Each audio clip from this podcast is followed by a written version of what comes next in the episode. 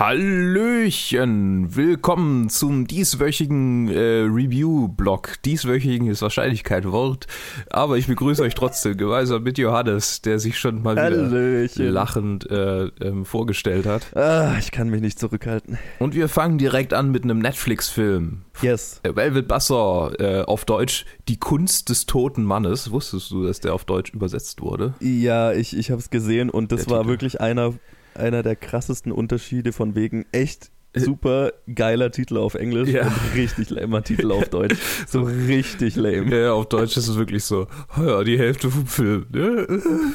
Die Kunst des toten Mannes. Ja, Äh, großartig. Und also Velvet Buzzsaw, weißt du, das klingt nach einem Film. Ja, es klingt vor allem nach, nach einem Kunstwerk, das halt so, das halt da so hängen Ja. könnte. Und die Kunst des toten Mannes klingt nach, keine Ahnung, nach was, was sich ein Zehnjähriger ausdenkt, nachdem er, Ja. äh, nachdem er eine Leiche gemalt hat. So, oh, die Kunst des toten Mannes. Oh.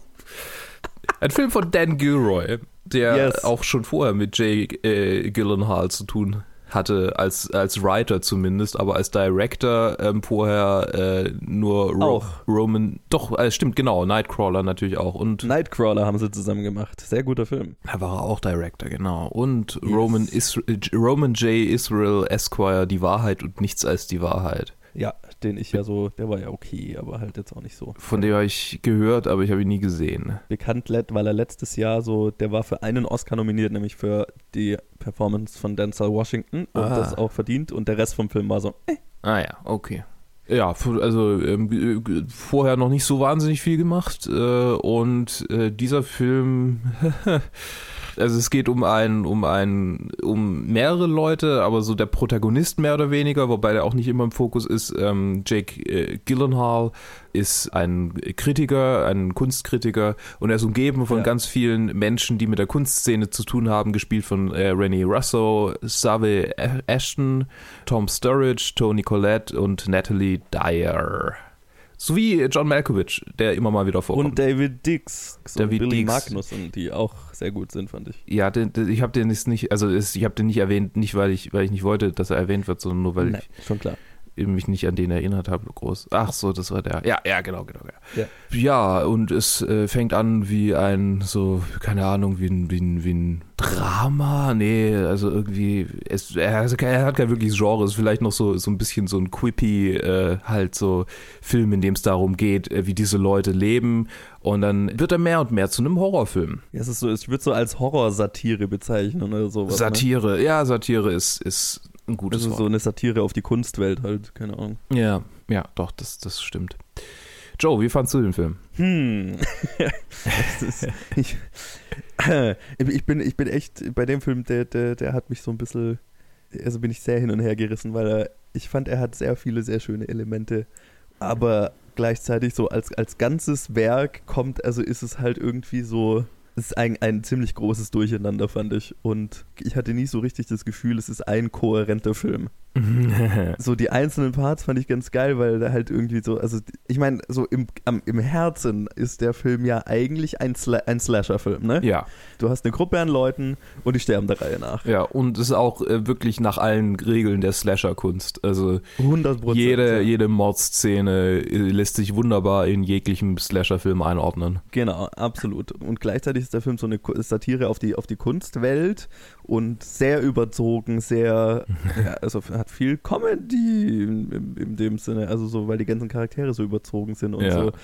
Halt, der Film spielt so mit dieser, mit dieser Welt, die halt so, so völlig fremd jeglicher Realität ist. So, ne? Das ist so fernab von Ja. Common Sense, ich weiß nicht, so, ne? Mhm. Wo, wo halt wirklich alles nur noch Pretentious ist vielleicht das Wort, das du... Pretentious, genau. äh, Alles so prätentiös, alles so.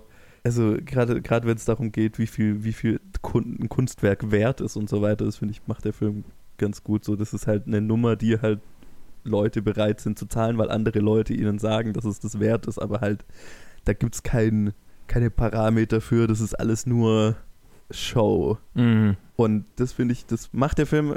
Damit hatte ich wahrscheinlich in dem Film am meisten Spaß, so mit diesem, weil, weil gerade Jake Gyllenhaal und, und alle anderen, also Jake Gyllenhaal ganz speziell, aber alle anderen auch noch relativ gut, so diese über, also das sehr überzogen spielen. Also Jake Gyllenhaal fand, fand ich in der Rolle auch total gut. Ja, der hat da super reingepasst. Ja, und, und er kann halt wahnsinnig gut überzogene, verrückte Charaktere spielen. Und Mhm. Ich hatte so das Gefühl, er wusste, in was für einem Film er ist. Ja. und hat halt so völlig, ja, hat halt so richtig Spaß gehabt mit der Rolle. Ja, und alle anderen haben es so, haben es nicht so richtig Ja. einordnen können, vielleicht, ich weiß nicht. Noch ein bisschen ernster genommen Ja. wahrscheinlich. Ja. Und der Film nimmt sich, finde ich, auch zu ernst, weil dafür, dass es am Ende ein Slasher-Film ist, in dem lauter prätentiöse Kunstleute, die halt aus Kunst Kommerz machen sozusagen, wenn, wenn man jetzt da noch eine Message drin sehen will, die der dass die der Reihe nach umgebracht werden, dann hat der Film A, finde ich, zu wenig Spaß damit, dass er ein Slasher-Film Mhm. ist und B, ver vergisst der Film immer wieder zwischendurch, dass er eigentlich ein Slasher-Film ist. Und dann dauert es zehn Stunden, bis, äh, bis wir zum nächsten Slasher-Film-Aspekt kommen und dazwischen ist es halt irgendwie so eine Kunstsatire, die aber halt kein, kein Ziel hat, weil das Ziel ist ja eigentlich der Slasher-Film. Ja. Und der Rest führt halt irgendwie nirgendwo hin. Und ist dadurch auch so ein bisschen öde immer mal zwischendurch, bis der Film dann wieder merkt, ach ja, Slasher-Film, wir sollten mal wieder jemanden umbringen.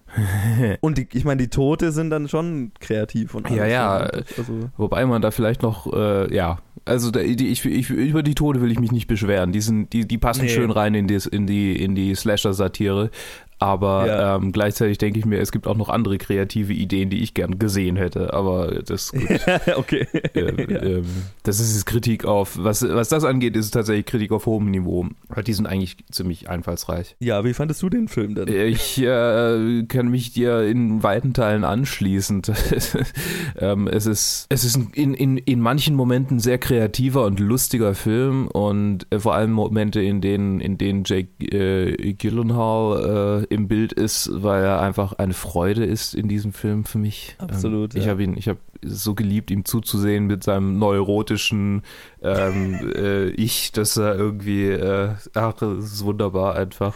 Ja, Und, ja voll. Äh, ich wünschte, es wäre einfach jede, jede, jede Figur im Film wäre einfach Jake äh, Gyllenhaal gewesen. Ja. So, oder nach und nach wäre jeder zu Jake Gyllenhaal geworden. Oder so. So, er, er ist eigentlich der Horror, weil das, das, das wäre der, das, wenn er der Slasher wäre, aber halt nicht mal Ja. absichtlich, sondern quasi durch seine Prätentiosität äh, gesteuert, der dann, äh, der dann die Leute mit seinen Reviews unabsichtlich tötet und äh, oder so. Das wäre so viel besser gewesen. Und äh, vor allem, Ja. es gab ja eine Sequenz, wo man kurz hätte denken können, okay, vielleicht, äh, weißt du, wo der, wo er in diesem Raum war, in diesem Schalldichten. Achso, ja, ja. In der Sequenz habe ich gedacht, wenn das jetzt, wenn das jetzt der Plot-Twist wäre und eigentlich tötet er die Leute mit seinen Reviews, äh, natürlich hat das Ja. nicht reingepasst, aber, aber das wäre, das wäre genial gewesen. Das hätte ich viel mehr gefeiert, wie, wie irgendwie, also darf ich sagen, was der Mörder ist? Äh, Ich meine, der deutsche Titel spoilt den Mörder. ja, okay. Verfluchte Gemälde von einem toten Mann, die gegen seinen Willen veröffentlicht und verkauft werden. Uh. Ja, Also, wir haben äh, Haunted Art. Ja, sozusagen. Haunted Art, genau. Ich meine, ich weiß nicht, ob es schon mal so Haunted Art in dem Ausmaß gab. That's the first. Ich Ja. meine, es gab äh, das Dorian Gray, aber das, das tötet nicht wirklich. Nee. Im Gegenteil, es hält am Leben. ähm, ja, keine Ahnung. Also, äh, du, du hast gesagt, es gab, es gab Längen und es gab einfach Stellen, wo der Film sich zu ernst genommen hat. Und es waren genau die Stellen, wo ich, wo ich, wo ich inner, innerlich abgeschaltet habe. Und ich muss ehrlich sein, Ja. ähm, äh, provoziert durch die Anno 1800 Demo, die letztes Wochenende lief, habe ich Anno 1404 dann gezockt. Mhm. Äh, ab einem gewissen Punkt, während Velvet Buzzsaw lief, weil es einfach, ich habe gedacht, ich kann den nicht, nicht mehr konzentriert angucken. Ich muss jetzt irgendwie was, ich muss mich ablenken. Und Okay. also das war, das war schade. Ich meine, ich habe dann, ich habe dann am Ende noch mal kurz das Spiel pausiert und mir die Morde angeguckt, weil ich dachte mir, da kommt bestimmt noch ein Klimax und so war es ja auch. Aber sonst, Mhm. äh, ja, Ja, es ist halt am Ende so ein merkwürdiger Mischmasch. Und dann habe ich mir, ich habe mir so gedacht, weil der Film ist ja fast zwei Stunden lang, mhm. wenn du den auf, auf, auf knackige 90 Minuten noch runtergetrimmt Mhm. hättest und eben genau die Stellen rausgeschmissen, wo ich mir gedacht habe, okay, jetzt, jetzt, jetzt, jetzt verweilt der Film so sehr in, in wieder in, in seiner dann doch ein bisschen ernsthafteren, in ernsthafteren Momenten oder in weniger lustigen Ja. Momenten und vor allem halt weg vom Slasher-Aspekt. Ich glaube, dann hättest du da einen knackigen, 90-minütigen äh, Kunst-Slasher-Film draus machen können. Ja. So ist es halt so ein bisschen unausgegoren, fand ich. total. Was schade ist, weil, also ich, wie, wie gesagt, ich fand einige der Performances sehr gut. Eine, die ich jetzt, äh, zwei würde ich ganz gerne noch erwähnen. Mhm. John Malkovich spielt Ja. so einen so einen kaputten Künstler. Ja, und Kunstfälscher, das ist ja auch noch. Und dafür ist er halt irgendwie also geschaffen. Das, ja, für, ist eine sehr gute John Malkovich für beides, vor allem für den Kunstfälscher. Das habe ich, das habe ich gedacht. Ja. So, hat John Malkovich wäre der perfekte. Äh, wie, wie, ja, da gab es ja diesen einen, diesen. Ich weiß nicht, ob du dich irgendwie so ein bisschen mit der Kunstszene manchmal äh, Uff, beschäftigst, selten, aber da gab es ja diesen so einen berühmten Kunstfälscher, der, der das dann so richtig inszeniert hat und bei der, der mittlerweile eigene Ausstellungen macht mit halt quasi ehrlich, ehrlichen Fälschungen. Also er sagt quasi, das ist eine Fälschung und verkauft die halt trotzdem für einen relativ hohen Das Preis. ist gut. Genau, also ihn fand ich gut und ich fand, also vor allem mit dem Charakter hatte ich sehr viel Spaß von Natalia Dyer, Mhm. die man wahrscheinlich am ehesten aus Stranger Things kennt. Ja. Die so eine super kleine Nebenrolle hat, aber halt, also sie hat so einen Running Gag, Ja, den ich jetzt nicht verraten will, aber den fand ich extrem lustig. ja. Vor allem ihre Reaktion dann beim letzten Fall, in dem dieser Running Gag vorkommt, Ja. äh, da musste ich sehr lachen. Da, mit dem Charakter hatte ich sehr viel Spaß.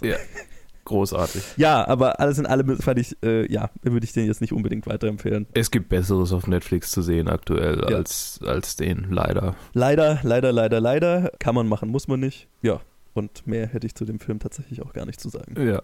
Ich habe ich hab irgendwie zwei Lieblingssequenzen in dem Film und für die lohnt sich halt irgendwie nicht, den zu sehen, glaube ich. Ja, Und- so geht es mir halt auch. Also Ja. so, es gibt ein paar sehr coole Momente. Also Jake Gyllenhaals Performance, also wenn man ihn sich anschauen will, dann Ja. für Jake Gyllenhaals Performance, weil die ist Ja. Und dafür, dass ähm, eine Ausstellung eröffnet wird, während da noch eine Leiche rumliegt und alle glauben, das gehört zur Ausstellung. Das, fantastisch. das ist ein Großartig. Lieblingsmoment. Das ist wirklich gut. Ja. Äh, Und, und vor allem die Kinder, die dann in dem Blut rumstapfen. so, das wird schon, Teil das wird wohl. Kunstblut sein. Ja, genau. Großartig, ja. Er hat seine Momente, aber man muss sie halt suchen zwischen sehr viel anderem Zeug. Genau. Ich, ich warte auf den nächsten Dan Gilroy-Film, der dann wieder an Nightcrawler rankommt, weil das hat er bisher noch nicht geschafft. Mm, ja. Jo, dann würde ich mal sagen, das war's äh, mit diesem Review. Und soeben habe ich in meinem Kopf, glaube ich, die Reihenfolge der Reviews in diesem Review-Blog festgelegt. Yay. Und dann würde ich, glaube ich, sagen, kommt jetzt mein Review zu The Prodigy. Dann machen Luke und ich nochmal weiter mit Alita Battle Angel. Und dann mache ich ganz am Ende nochmal äh, The Lego Movie 2. So, Alles das klar. heißt, ihr hört mich heute den ganzen Review-Blog. Viel Spaß damit. Ja, und ich bin's schon wieder. ihr werdet mich nicht los diese Woche. Heute äh, bin ich in jedem einzelnen Review dabei. Zweimal alleine, zweimal mit Luke. Und ja, ich mache jetzt eine, eine kurze, ein kurzes Zwischenreview quasi, bevor wir dann mit Alita Battle Angel weitermachen. Und zwar zu The Prodigy, der äh, diese Woche rauskam, den ich schon vor einigen Wochen sehen durfte, ähm, aber noch nicht drüber reden durfte, bis vor ein paar Tagen, bevor er rauskam. Ich weiß nicht, ob ich schon mal gesagt habe, wenn die Reviews, also wenn es eine Review-Embargo gibt, bis äh, kurz bevor der Film rauskommt, ist es meistens kein gutes Zeichen. Und ja, hier leider auch. Ähm, The Prodigy ist ein neuer Horrorfilm unter der Regie von Nicholas McCarthy, der Home gemacht hat oder The Pact. Und es spielen mit Jackson Robert Scott, den man vielleicht als äh, Georgie in der It-Verfilmung äh, von letztem, vorletztem Jahr ähm, in Erinnerung hat. Taylor Schilling, Brittany Allen, Combe Furrow und viele mehr. Und der Film handelt von einer Mutter und ihrem Sohn, der anfängt, ähm, ja, merkwürdiges Verhalten an den Tag zu legen, weil eventuell etwas Übernatürliches von ihm Besitz ergriffen hat oder versucht, von ihm Besitz zu ergreifen. Ja, ich glaube, ich kann, ich kann sagen, was es ist, weil das ist der Titel des Films und das ist auch im Film ziemlich schnell klar. Der Film spielt damit quasi am Anfang des Films zu derselben Zeit, als der Sohn geboren wird, wird an einem anderen Ort in Amerika ein Serienmörder von der Polizei erschossen. Und es ist quasi so, dass der, der, der Geist dieses Serienmörders ähm, die Welt nicht verlassen will und sich quasi eine neue Seele, die quasi gerade in die Welt kommt, äh, sich an die ranheftet und dann mit der Seele des Jungen ringt um den Körper sozusagen. Und dann äh, fängt der Junge halt an, äh, verstörende Dinge zu tun, wie äh, den Familienhund umzubringen, was ich sehr gemein fand. Vor allem, weil der Hund ein Border Collie ist und ich mit Border Collies aufgewachsen bin und das, also da, da, hm. da habe ich mir dann auch gedacht, ja, okay, der Kleine kann von der Polizei auch erschossen werden, von mir aus. Nein, natürlich nicht. Es ist ein relativ durchschnittlicher Horrorfilm, muss ich leider sagen. Es ist Storymäßig, also die, diese Prämisse ist ja schon so ein bisschen abstrus. ähm, von dem Serienmörder, der versucht von dem, also das klingt so ein bisschen für mich wie so ein 90er Jahre Horrorfilm oder 80er Jahre Horrorfilm, sowas wie Chucky die Mörderpuppe, wo der Serien oder wo der Verbrecher oder Mörder, was auch immer der war, ähm, vom Blitz getroffen wird und dann äh, sein, sein Geist quasi in der Puppe landet. Und hier ist es im Prinzip dasselbe. Der Geist von dem Typ landet halt in dem Kind. Und die Mutter versucht halt rauszufinden, was es, was es damit auf sich hat. Und dann gibt es noch eine Hinterblie also das letzte Opfer dieses Serienmörders, das ihm entkommen konnte, das der Sohn dann unbedingt umbringen will, weil der Sohn will es ja, das ist ja der Serienmörder und will das Werk des Serienmörders vollenden. Das ist auch irgendwie so die Prämisse, dass halt der Serienmörder nicht den Sohn verlassen wird, bevor er nicht vollendet hat, was der Serienmörder fertig bringen wollte. Und die Mutter versucht halt rauszufinden, was es damit auf sich hat und ihren Sohn zu retten. Der Film ist leider über große Teile einfach nicht besonders spannend, fand ich. Ähm, es ist geprägt von sehr vielen Jumpscares, Fake-Jumpscares und vor allem damit, dass der Sohn halt dann plötzlich eine ganz andere Sprache spricht, was irgendwie was ist, was ich schon zehnmal gesehen habe und halt anfängt düster in, im Dunkeln in der Ecke rumzustehen und Leute zu beobachten und so. Und das hat schon, das hat schon seine Momente, das ist auch teilweise gruselig. Ähm, ein, ein, Kind, das einen aus einer düsteren Ecke raus anstarrt. Mit gesenktem Blick, das schaut halt immer gruselig aus. Ähm, das ist es dann aber auch. Ich fand noch ähm, Taylor Schilling in der, in der Hauptrolle der Mutter noch ziemlich gut. Sie ist, finde ich, so der beste Teil des Films. Ähm, ich fand jetzt leider Jackson äh, Robert Scott als der Sohn. Ich fand ihn in It, hat er mir ja irgendwie das Herz gebrochen als Georgie und hier in dem Film fand ich ihn jetzt zwar nicht der überzeugendste Kinderdarsteller, den ich jemals gesehen habe. Der, ja, war, hm, war nicht seine stärkste Performance. Da weiß ich jetzt nicht, an was es liegt. Das kann man ja auch nicht sagen als Zuschauer, aber das fand ich leider sehr schade, weil halt, ich glaube, der, der Junge hat schon Potenzial. Also zumindest dem, was ich, nach dem, was ich von ihm in It gesehen habe. Und das fand ich, fand ich schade. Ähm, ich fand ihn halt, ich fand ihn jetzt nicht so überzeugend und entsprechend halt auch nicht so gruselig. Und wenn das Kind, das gruselig sein soll, nicht so gruselig rüberkommt, dann ist halt irgendwie, dann ist der Rest vom Film halt auch verloren. So, ne? Ja, ich weiß nicht. Es, es fühlt sich alles an, als wäre es einfach schon mal da gewesen und, und besser schon mal da gewesen. Und am Ende hängt der ganze Film halt an, an der Performance des, des Kindes und das ist halt nicht so überzeugend und dann ist es so ein Horrorfilm, den ich jetzt leider nicht so wirklich guten Gewissens weiterempfehlen kann. Er hat, er hat schon seine Momente. Ähm, ich fand auch das Ende, das Ende ist ziemlich böse und ziemlich, fand ich, fand ich schon wieder gut. Aber ja, ich meine, ich, ich würde ihn jetzt nicht im Kino anschauen. Ähm, wenn der jetzt auf Netflix gelaufen wäre oder so, dann und ich den an, an einem gemütlichen Samstagnachmittag äh, geschaut hätte, dann wäre ich jetzt, glaube ich, nicht böse gewesen, weil dafür ist es, ein, es ist schon ein netter Horrorfilm für zwischendurch. Ich glaube, da, dafür kann der Film schon gut sein. Im Kino würde ich ihn jetzt nicht unbedingt schauen.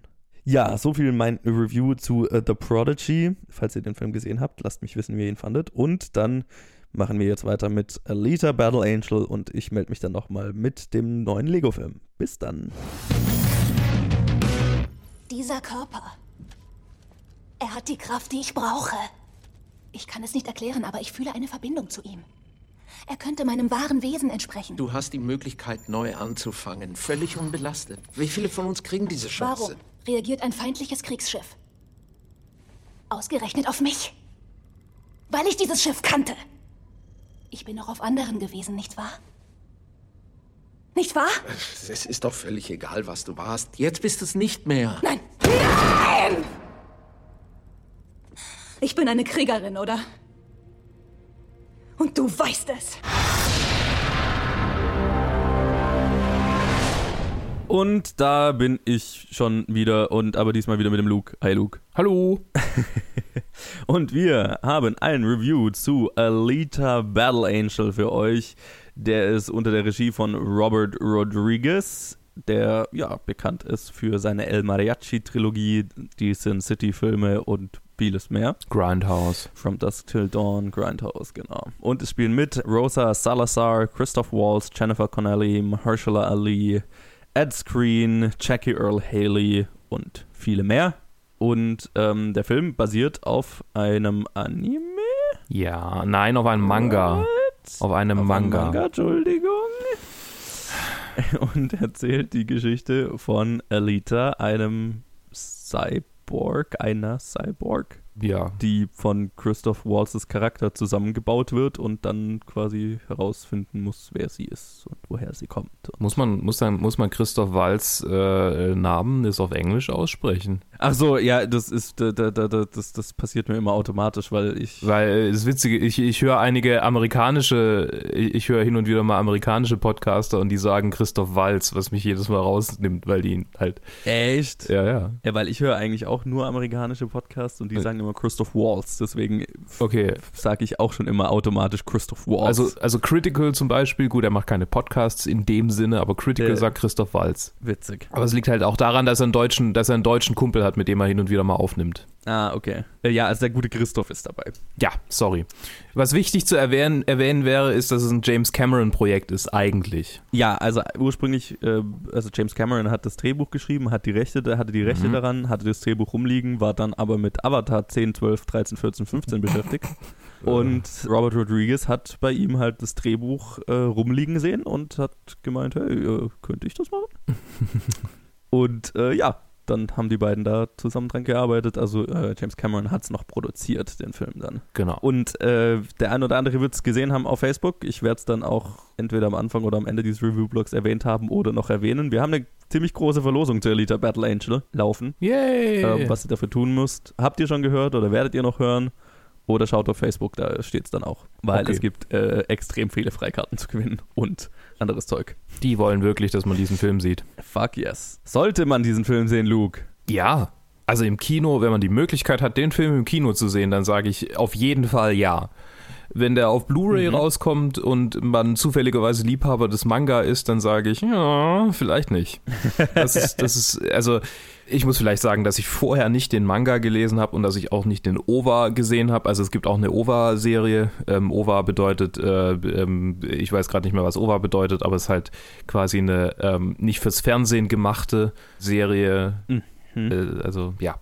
Also es, es gibt quasi schon, Sure. schon ein Anime und ein Manga und der Manga ist unglaublich lang, weil er halt irgendwie auch schon in den 90ern äh, gestartet wurde. Wie und der läuft immer noch? Ja, ja, der läuft auch immer noch. Krass. Ja, der, also das ist so ein bisschen wie James Cameron, ne? wenn jemand eine gute Manga-Reihe gestartet hat, die ihm auch immer wieder neues Material gibt und die halt einfach läuft, dann macht man die bis zum Ende seiner Karriere. Äh, siehe Ja. One Piece oder, oder äh, gut, Fairy Tail jetzt nicht, das, das hat irgendwann mal abgebrochen, aber solche, solche Manga, äh, die, die machen die dann halt einfach für immer. Äh, oder okay. Dragon Ball äh, zum Beispiel, der hat ja im Prinzip nichts anderes Right. gemacht. Genau, und äh, Battle Angel Alita im Original, also die, die, äh, die, die Manga-Reihe oder Gun habe ich mir jetzt äh, gekauft, nachdem ich Alita Mhm. gesehen habe und habe die ersten drei Volumes durchgelesen. Und ich kann sagen, dass es eine eigentlich gute Adaption ist. Äh, weil Okay. sie wahnsinnig viele Plotpunkte teilweise sogar unverändert übernommen haben, auch die Brutalität ähm, zwar runtergeschraubt haben, weil der Manga ist wirklich mega brutal, also da werden Gehirne Ja. gefressen. Äh, Oh Gott. und äh, der, der Film ist aber auch ganz schön, also äh, Gliedmaßen fliegen rum und dadurch, dass halt alle Cyborgs sind und alle blau bluten statt rot, äh, kann man halt ganz schön viel machen. Also Ich war tatsächlich äh, schwer überrascht, wie brutal der Film ist. ja, und er soll ja, soweit ich weiß, ab 12 äh, oder ist ab 12, Ja, wenn das stimmt, was hier auf IMDb Das steht. Also überraschend, dass er so brutal ist. Ähm, absolut. Es ist halt, äh, also da, da werden halt äh, Augen ausgestochen und, I don't know, Gliedmaßen abgetrennt, Leute Mhm. halbiert, aber es sind halt alles irgendwie Roboter, die halt zufällig halt aussehen Ja. wie Menschen. Aber Also der ganze Kampf gegen Gruishka übrigens, äh, Joe, ja, ähm, ist eins zu eins aus dem Anime übernommen. Er ist zwar an einem, äh, aus dem Manga, aus dem Manga. Er ist zwar an einem anderen Punkt in der Story, also die Mhm. Story ist enorm verändert, die ist, die ist, die haben sie halt irgendwie ein bisschen, damit es in, in, äh, in in Blockbuster-Film reinpasst, äh, haben sie Ja. sich halt vieles verändert. Leider nicht genug, meiner Ansicht nach, damit es ein guter Film wird, ein kohärenter, aber dazu gleich mehr. Aber allein Ja. dieser Kampf, dass die den so genau übernommen haben, ist, würde ich ihn gern nochmal, also wenn er jetzt im Kino rauskommt, werde ich ihn einfach nochmal ansehen, glaube ich, nachdem ich jetzt die ganzen Kampfszenen im Manga gesehen habe. Und ich will mir die Ja. einfach nochmal ansehen. Und im gleichen Zuge muss man erwähnen, das 3D ist gut. das ist tatsächlich gut, ja. Ja. Ich war überrascht, wie gut, das, wie gut es funktioniert hat. Weil ich bin nicht unbedingt der größte 3D-Fan, aber Ja. in dem Film, das war echt, ja. Es, es ist kein Gravity, aber es ist wirklich eine gute, ähm, immer wieder, in jeder Actionsequenz wird das, wird das 3D gut äh, utilisiert, finde ich. Und es ist Ja. nicht zu sehr im Fokus. Es ist so, es unterstützt das Geschehen, aber es ist nicht ähm, Hauptsache. Und das finde ich immer wichtig, damit der Film halt auch dann später irgendwie im 2D auf dem Bildschirm funktioniert. Einigermaßen Ja, genau. funktioniert und nicht komplett flach fällt. Ja. Mein größtes Problem, das ich habe, äh, also sorry, dass ich so viel laber, wie fandest du den denn? Ich fand ihn auch tatsächlich, ich, ich war echt positiv überrascht von dem Film, muss ich sagen. Mhm. Also der einzige Grund, warum ich auf den Film gespannt war, war Robert Rodriguez, weil ich ein großer Robert Rodriguez-Fan bin. Ja. Und das ja schon für ihn so ein bisschen ein ungewöhnliches Projekt ist. Das ist so das größte, größte Budget, mit dem er äh, zu arbeiten hatte, oder? Bestimmt. Ich weiß jetzt nicht, was Sin City hatte, aber das hatte bestimmt mehr. Ja, und ich fand die Trailer jetzt nicht so geil, ehrlich gesagt. Ja? So in, inhaltlich fand ich die ganz gut. Ich fand das CGI war extrem fake in den Trailern. Wo ich sagen muss, ich, ich tu mich, also ich- man darf das CGI in Trailern nie wirklich beurteilen, weil halt das ist immer noch unfertig. Ja. Das, das war mir schon klar, aber deswegen war ich, äh, ja, war ich jetzt nicht so überzeugt von den Trailern. Mhm. Und muss dann sagen, ich bin echt positiv überrascht von dem Film. Also Mhm. es ist ein, es ist für mich so ziemlich genau die Definition von gutem Popcorn-Kino. Ja. Ähm, Exakt. Nicht mehr, aber auch nicht weniger. Und das ist, finde ich, sehr viel wert. Das haben wir nicht. Also das, da freue ich mich immer, wenn es sowas gibt. Das ist ein Film, der lohnt sich im Kino wirklich angesehen zu werden. Ja, weil man da wirklich aus einem geilen Soundsystem und einer großen Leinwand extrem viel rausgeholt hat. Mhm. Und was mich, was mich tatsächlich am meisten überrascht hat, ähm, war, wie gut das CGI in dem, Funkt in dem Film funktioniert Mhm. über wirklich sehr, sehr große Teile des Films und gerade Alita als Hauptcharakter, ähm, was ich im Trailer, also im Trailer fand ich, also sie ist halt, Hart rausgestochen, aber ja. im Trailer fand ich, sah es halt aus wie so eine Videospielfigur teilweise. Mhm. Und in dem Film, also im fertigen Film, schaut es echt, also hat es mich nie rausgehauen. Also ich, ich habe sie immer als vollen Charakter wahrgenommen. Mhm. Ähm, sie, sie, sie schaut natürlich, also sie sticht natürlich raus, einfach weil sie große Augen hat äh, Ja. und halt so ein bisschen ja, unnatürlich aussieht vom Aussehen her, aber das lag jetzt nicht, aber das, das Rausstechen lag jetzt nicht dran, dass sie fake aussah. Ja. Ist, was ich damit sagen will. Und ihre Haare sehen auch aus wie Puppenhaare, gell? Die Ja, sind- genau, Die sind ja. extra so animiert, dass sie aussehen wie Puppenhaare. Das finde ich großartig. Ja, 100 Prozent. Und genau, also das, das hat, sie, sie schaut nicht fake aus, wie ähm, als wäre sie nicht Teil des Films, sondern sie schaut fake aus, weil sie halt ein, ein Roboter ist. So, ne? Ja, genau. Ein Cyborg, kein Roboter. Äh, ein Cyborg, Entschuldigung. Das ist so ein schmaler Grad und den, der Film läuft den ziemlich gut, finde ich. Und auch die restlichen Charaktere, ja, auch bei, bei denen, da ist es mal besser, mal weniger gut. Gerade wenn sehr viel CGI im Bild ist, dann, dann fällt es schon manchmal auf, aber das ist wirklich im Vergleich zu den meisten Blockbustern, die wir so zu sehen bekommen, mit einer, der effektmäßig am geilsten aussah, fand ich in Mhm. letzter Zeit. Und das will schon was heißen, weil der Film ist halt Effektfeuerwerk hoch 10. Das Visuelle ist wirklich das, das Allerbeste am Film. 100 Prozent, ja. Was, was mich ein bisschen gestört hat, war, war ähm, die Charakterentwicklung von Alita. Das hat mich, glaube ich, am Mhm. meisten gestört. Und auch irgendwie die Art, wie sie, wenn sie mal, wenn sie mal mit den Leuten interagiert, wie sie, wie sie, wie sie interagiert. Also es war alles irgendwie so, so nicht kohärent. Sie war enorm sprunghaft. So, und dann äh, anfangs wird es ja noch, also wird es sogar noch von den Charakteren quasi ähm, kurz angesprochen, so von wegen, sie ist ja ein Teenager. Also Mhm. quasi, sie ist ja gerade erst wieder zu sich gekommen. Sie, sie hat ja. Keine Erinnerungen mehr. Sie ist jetzt auf dem Stand von einem Kind. Aber auch ein Kind ist nicht so unglaublich sprunghaft. Und Okay. macht Sachen, wo ich denke, hä? Äh, Wo gibt's da jetzt, also da gibt's ja gar keinen Grund dafür. Warum machst du das da gerade? Und das finde ich ein bisschen schade, weil das auch im Manga, ähm, im, im Manga wirkt halt so sprunghaft, weil zwischen den einzelnen Panels ähm, teilweise halt mehr Zeit liegt. Also das ist, da, da, da musst du halt mit, mit Vorstellungen arbeiten. So, du füllst quasi die Mhm. Lücken mit deinem, mit deinem eigenen Wissen über den Charakter. So, Verstehe. von Panel 1 auf Panel 2 kommt sie halt, äh, ja klar, da kommt die halt äh, so und äh, er muss das nicht alles zeigen, weil er halt sonst ein viel größeres Werk wäre. Und das kannst du in einem Film halt nicht machen. Und das ist ein Problem, weil die halt im Prinzip die Story von zweieinhalb Volumes von dem Manga, der, die jeweils 200 Seiten haben, äh, in diesen Zwei-Stunden-Film gepackt haben. Und deshalb haben die schon enorm viel Plot da irgendwie reinpacken müssen. Und Ja. das wird teilweise echt viel. Und am schlimmsten merkt man es halt meiner Ansicht nach daran, wie ähm, sprunghaft Alita ist. Ja, kann ich verstehen. Hat mich nur an Stellen gestört. Also Für mich hat dieser kindliche Aspekt, glaube ich, noch ein bisschen mehr funktioniert, aber ich habe jetzt auch eben keine Referenz zum, zu einem Originalmaterial. Mhm. Und ich muss tatsächlich sagen, also mich hat die Story auch relativ positiv überrascht. Ähm, die hat, die, die schwächelt, da, da, da stimme ich dir zu und man merkt, dass es viel in einen Film gepackt ist und vor allem die Antagonisten sind sehr, sehr flach und sehr eindimensional. Mhm. Aber ich fand die Story spannender als die meisten Blockbuster-Storylines, die ich so in den letzten Jahren gesehen habe. Ich Ja. weiß, ich, ich weiß, und ich weiß nicht mal, woran ich es festmachen soll, weil sie ist schon sprunghaft. Die Story ist ziemlich sprunghaft. Mhm. Vielleicht hat mir das auch gefallen, dadurch, weil ich dadurch nie das Gefühl hatte, ich kann jetzt vorhersagen, wohin die Story als nächstes geht. D- Ja, das- aber hm, ich, ich bin mir nicht sicher, ja. Das liegt halt daran, dass die Plotpunkte aus dem Manga sind und dass der Manga halt keine Blockbuster-Story hat, sondern halt wirklich eine. Ja, Also es wird auch noch viel, viel abgefahrener und viel verworrener und also die, die ganze Beziehung zwischen Alita und ähm, äh, Dr. Dyson Ido ist unglaublich simplifiziert. Okay. Äh, die, die ist so viel komplexer im Manga und geht auch so viel über so viel mehr hinaus als irgendwie das einfache, ah, du bist mein, du bist mein Retter und mein Papi und ähm, ich werde dich äh, beschützen und du wirst mich beschützen und alles ist gut. Ähm, sondern die ist ganz schnell von, von, von Neid und von im Stich gelassen werden äh, geprägt und das ist so viel Mhm. besser als das, was sie da im Film zeigen und das, das ist nur so einer, einer der Sachen, ein, eine der Sachen, die sie halt quasi verblockbustert haben. Auch die, die, die Figur von Jennifer Connelly, ich bin natürlich erst bei Volume 3, vielleicht taucht die irgendwann mal noch auf, aber die gibt's einfach nicht im Manga. Und auch ah, den, okay. den großen Bösen äh, Nova, der äh, hin und wieder mal erwähnt wird und der immer so ominös im Hintergrund äh, agiert.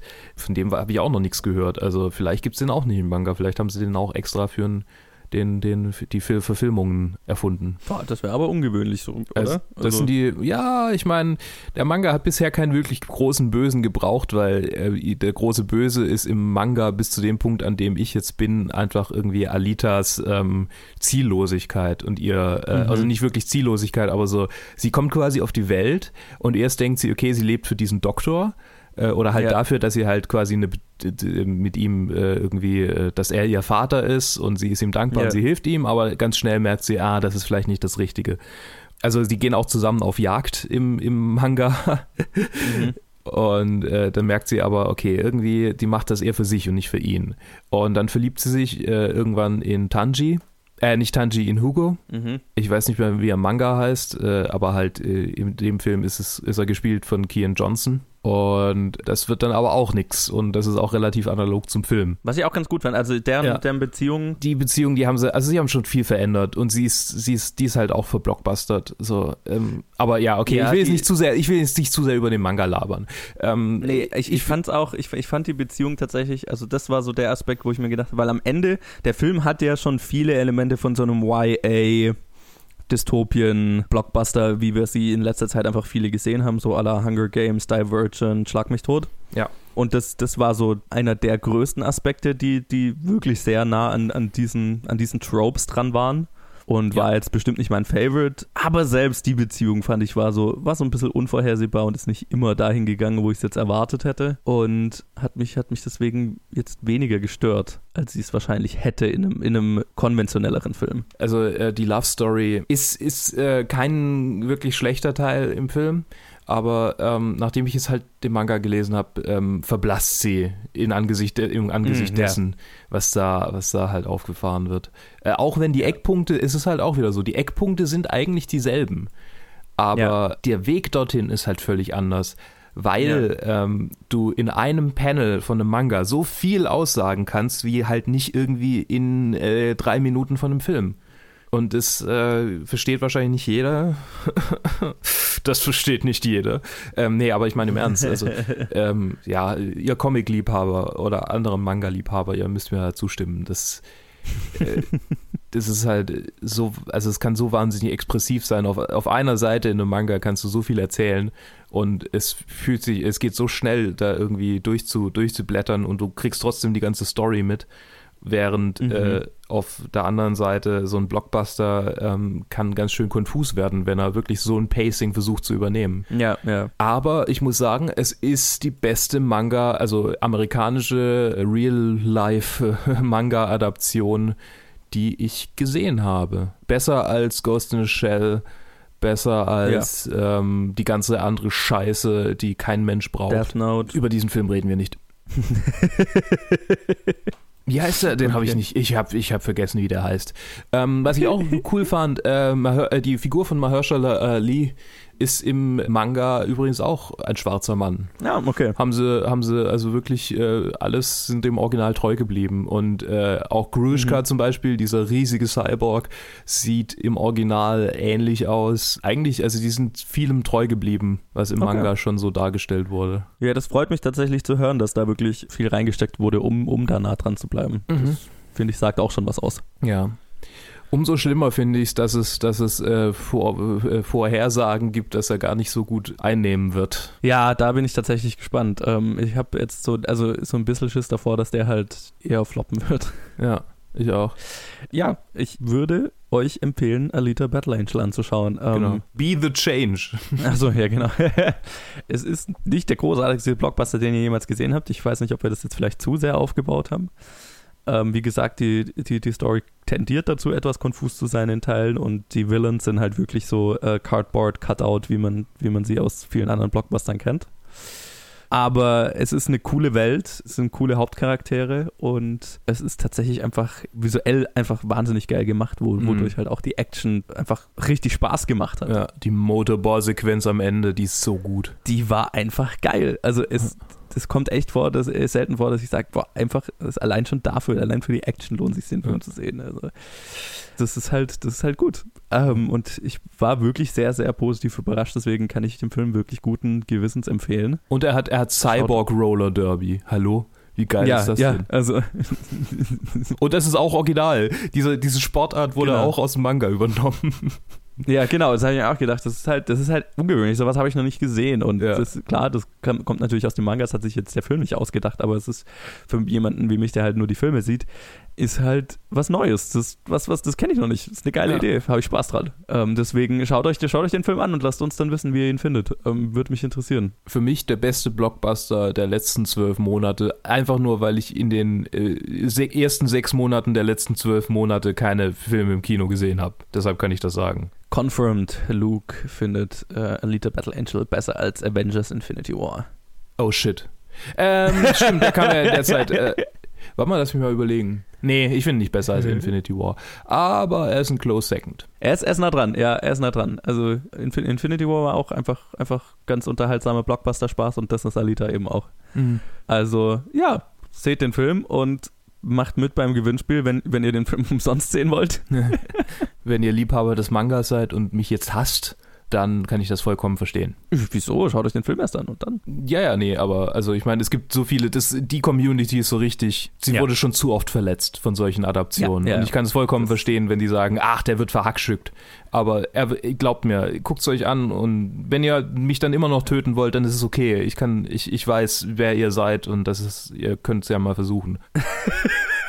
der ist es wert, dass man es mal ausprobiert und dass man sich, dass man die, das Risiko eingeht. Ja, das äh, würde ich auch sagen. Als jemand, der nicht Teil der Community ist. Yo, äh, gut. Das war unser Review zu Alita Battle Angel. Dann machen wir jetzt weiter noch mit meinem kurzen Review zu The Lego Movie 2. Und dann war es das auch schon wieder mit den Reviews diese Woche. Jo, Danke, Luke, fürs dabei sein. Gerne. Und äh, wir hören uns gleich wieder. Bis dann. Bis bald.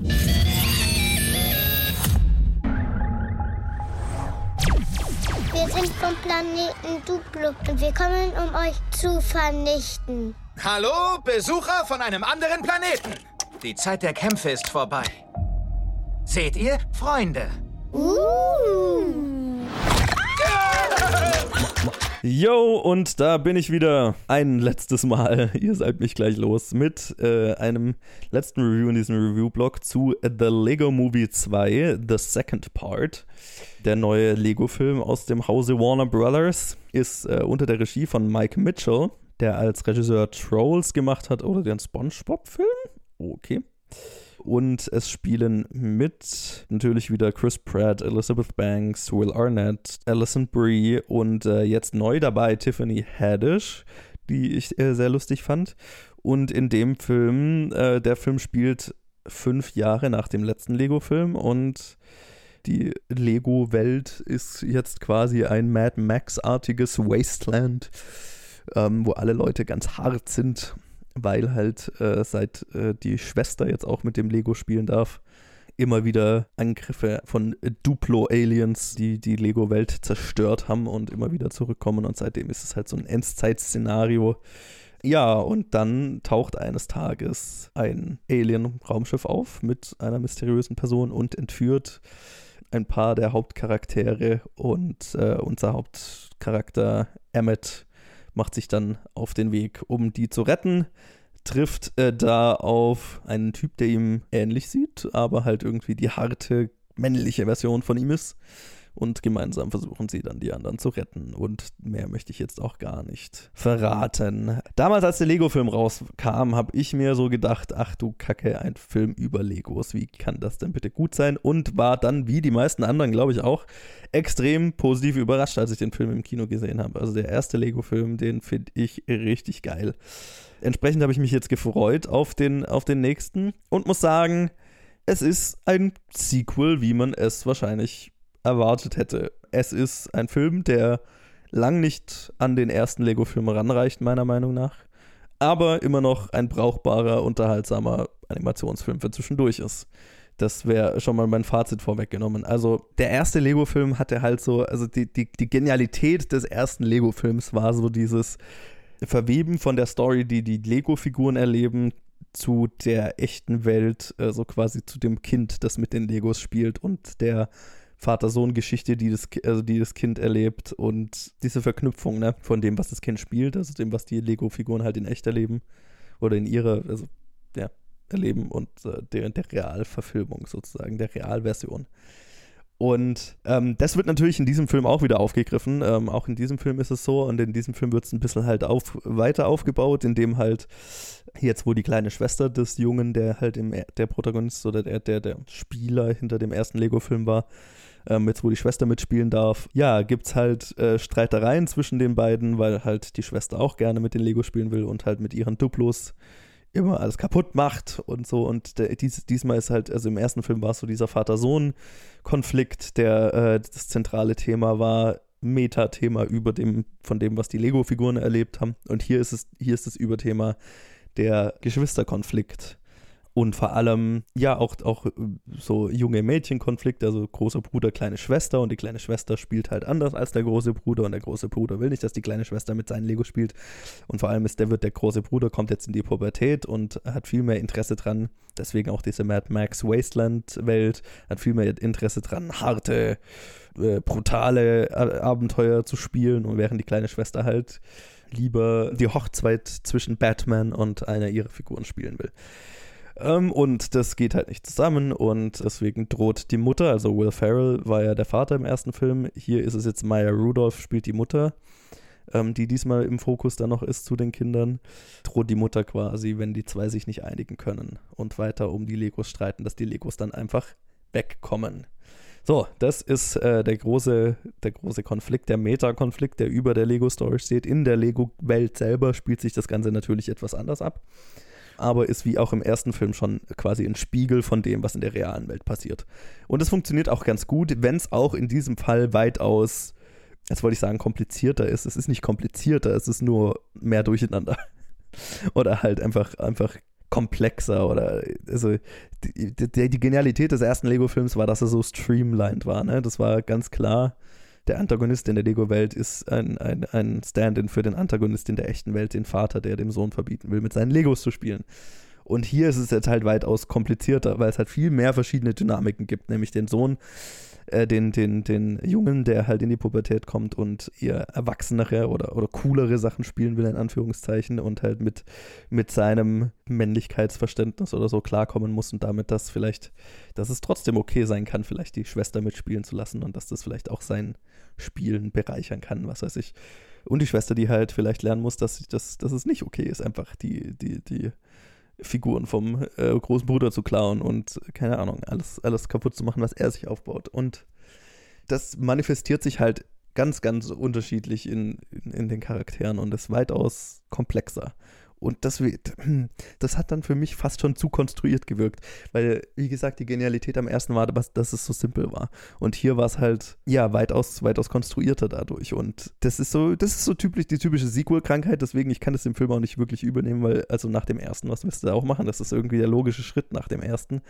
Dass es halt mehr Charaktere gibt, die für unterschiedliche Sachen in der echten Welt stehen und mehr Namen, die, wenn du drüber nachdenkst, irgendwas aus der echten Welt benennen quasi und mehr Inside-Jokes und mehr.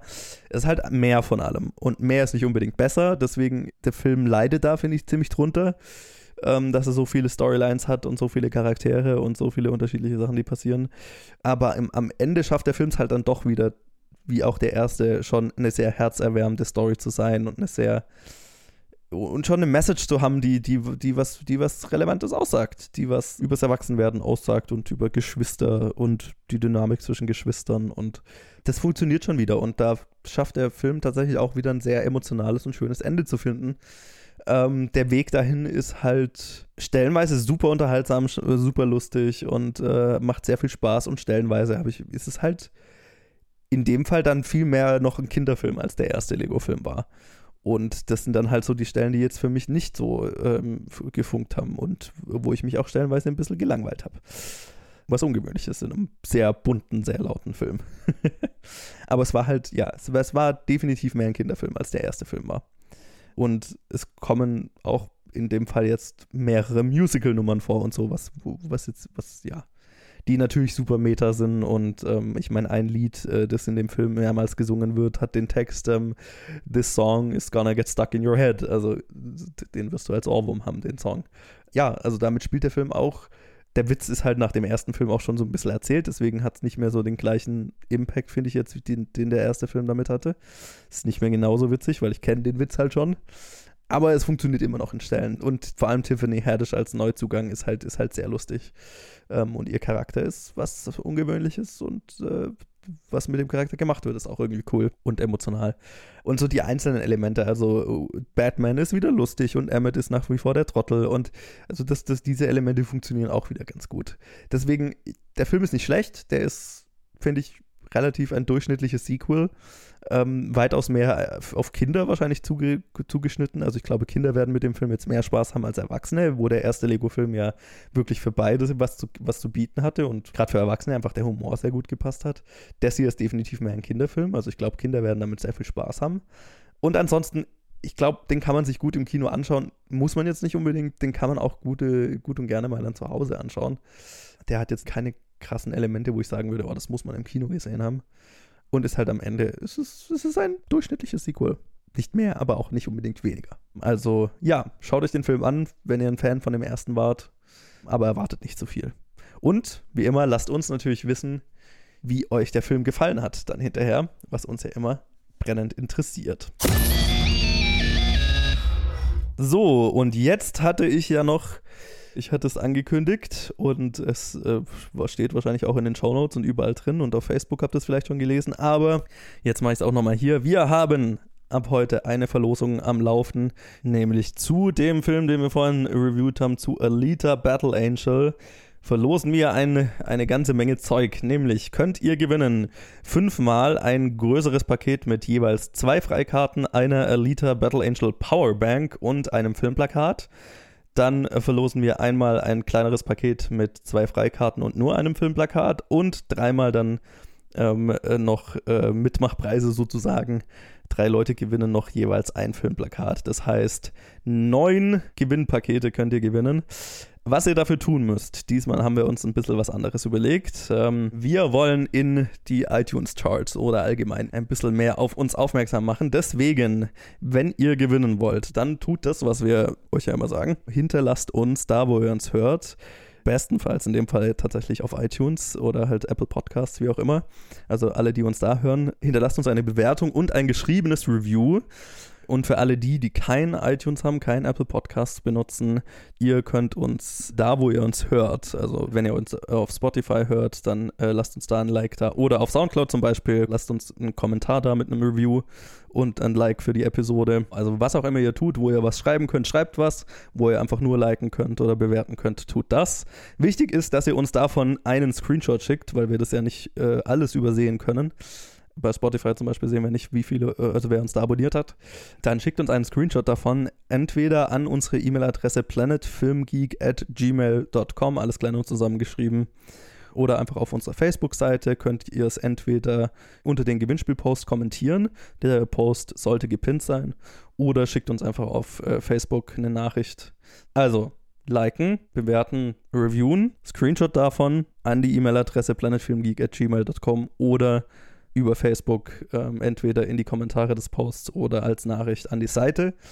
Dann seid ihr im Rennen für fünfmal zwei Freikarten plus Powerbank plus Filmplakat, einmal zwei Freikarten plus Filmplakat und dreimal jeweils ein Filmplakat. Wenn das nicht eine Menge geiles Zeug ist, was wir verlosen dürfen, dann weiß ich auch nicht. Also danke an 20th Century Fox dafür, die uns das Zeug zur Verfügung gestellt haben. Wir finden es total geil und hoffen, dass möglichst viele Leute wegen uns kostenlose Liter Battle Angel sehen dürfen, weil der Film lohnt sich ja tatsächlich. Einsendeschluss für dieses Gewinnspiel ist dann der Donnerstag, der 14. Februar, an dem Alita Battle Angel ja auch rauskommt. Das heißt, der Donnerstag abends, wenn ihr es bis dahin nicht geschickt habt, dann können wir es leider nicht mehr zählen lassen. Am Freitag schreiben wir dann die Gewinner an und äh, spätestens in der Review-Episode dann am Sonntag, am 17. Da geben wir die Gewinner auch nochmal bekannt, aber die sollten bis dahin auch schon angeschrieben sein, weil wir die Freikarten natürlich zügig verschicken wollen, damit ihr den Film auch rechtzeitig sehen könnt. Also, bis Donnerstag. Schreibt uns ein Review, lasst uns eine Bewertung und ein Kommentar da, was auch immer man tun kann, da ihr uns hört. Schickt uns einen Screenshot davon und dann seid ihr im Rennen. Ich hoffe, es ist nicht zu kompliziert und dann hören wir uns wieder in der nächsten Episode. Bis dann.